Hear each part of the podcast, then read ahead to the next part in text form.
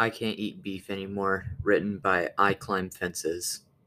I can't eat beef anymore. I can't stand beef. Can't eat it. Can't even look at it sometimes. It's not some kind of moral stand, and I'm not religious. It's just the memories and history I have with it. I. I just can't. It's too much. Every year, my dad used to hold a Thanksgiving barbecue. He'd grill up some burgers, some kebabs, maybe some sweet corn, and we'd have a feast. The last Thanksgiving barbecue we ever had was when I was 16. The last time I saw my dad breathing was three weeks after that. That year, he decided he wanted to try a fresh beef mince. No one had noticed the meat was oddly moist and squishy and off pink. That wasn't quite right. We hadn't realized that there were worms in it until my dad had already cooked it. There's one thing you have to understand about my dad. I loved him to death, but he could be bit of a stubborn idiot to the point of risking his life, jackass style. He'd grilled the patties, toasted the buns, made a special sauce, and he was going to eat his goddamn burger with worms or no worms. We we all cringed and laughed as he devoured it in just a few bites, the sloppy pink juices running thick down his chin. In hindsight, we should have stopped him. In a way, we were all complicit in his death. Nothing happened for two days, but on the Sunday after Thanksgiving during the church service, he shot himself on the pews. I know it sounds funny and all, but it was horrifying. It was all pale and streaked with blood, and when I looked real close, I could see small chunks of rancid flesh swarmed with tiny pink bodies of worms. They wiggled around tiny holes and openings in the front of their bulbous soft heads to reveal rows of tiny teeth. I vomited. He was bedridden that afternoon. It seemed like he wouldn't stop shouting himself, each time getting bloodier and bloodier. The bodies of hundreds, no, thousands of worms contorting in the toilet bowl. There were moments of lucidity when he he'd hold my hand and ask for me to get help, but he spent most of the day feverish and sick. The doctor couldn't visit until the next business day. The whole night I sat next to him, watching as he moaned and sobbed, his face racked with pain. My hand was damp with sweat, spit, tears by the morning. When the doctor finally came, Mom was having a breakdown in her bedroom, as the doctor explained to me that he had no idea what this was or how he was going to treat it. Dad would have to go to a hospital. I gasped with relief at this. I couldn't bear the thought of him wasting at home. But then my dad raised a shaking hand. No, no hospital.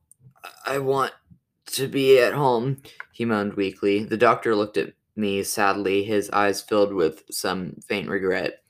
There's nothing I can do, son. I'll visit you when I have some answers, okay? Tell your ma to call me with any questions. And just like that, the bastard was gone, and dad was still dying, and mom was losing her mind in the back of the house, and oh god, what was I going to do? For two weeks, I cleaned him and fed him and held his hand while he groaned in pain. For two weeks, I had to listen to the moans and screams while I laid in bed, the sound of piercing my thoughts and my dreams.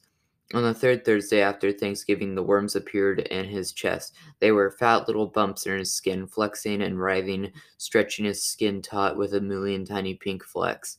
As they and as they dug their way up towards his face, they left thick, bloody trails in the raw, exposed flesh tunnels carved into his body.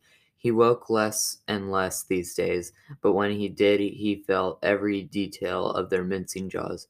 Richard, Richard, what, what is that on my chest? It feels so weird. Nothing, Dad. It's nothing. Just don't worry any it, any of it. it. You'll be fine. The doctor's coming soon. Ah, love. He drifted back into a blissful sleep, unaware that he was being eaten alive. But I couldn't lie to myself. I'd seen them crawl through him, the thin film of his skin warping to fit around their swollen bodies. The next day, they doubled in size. I couldn't do it. I couldn't watch these finger sized monsters eat my dad alive. Already his chest was swollen purple, bursting to the full with blood and loose meat, and now they were crawling up to his neck into his face where they'd chew on his cheek and gnaw on his eyeball until it popped like some sick blister. I, I had to stop them. I had to cut them out. I had to save dad. I grabbed a X-Acto knife from uh, my room, tracing it delicately around one of the protrusions in his neck. I started to uncover a wriggling flesh pink mass. It wasn't one worm and the lump, it was hundreds, their tiny bodies spilling from the slit in the neck, dribbling onto the floor under my arm. Slimy and slippery, they tinged crimson with Dad's blood. I desperately scraped them off my arm, scrubbing and shrieking. Soon more than just the worms were dripping from the gaping hole. Blood, it started to drip faster and faster until it was pouring onto the floor, a crimson torrent carrying with it hundreds of tiny things. I scrambled back away from my dad's body, and suddenly my head swelled with pain and shock, and everything went black. They found me comatose next to his corpse, his throat slit, a bloody knife in my hand. There really wasn't a case to make, just a news story. Local boy kills sick father. We managed to argue ethical reasons, pretended it to be it was euthanasia.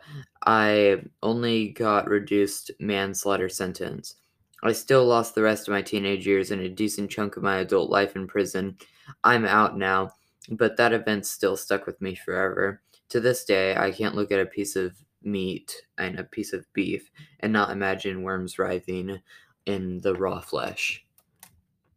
Thank you for listening, all the people who listen to this podcast. My podcast has grown a lot, and I just want to thank you all. You're such good supporters who do support this.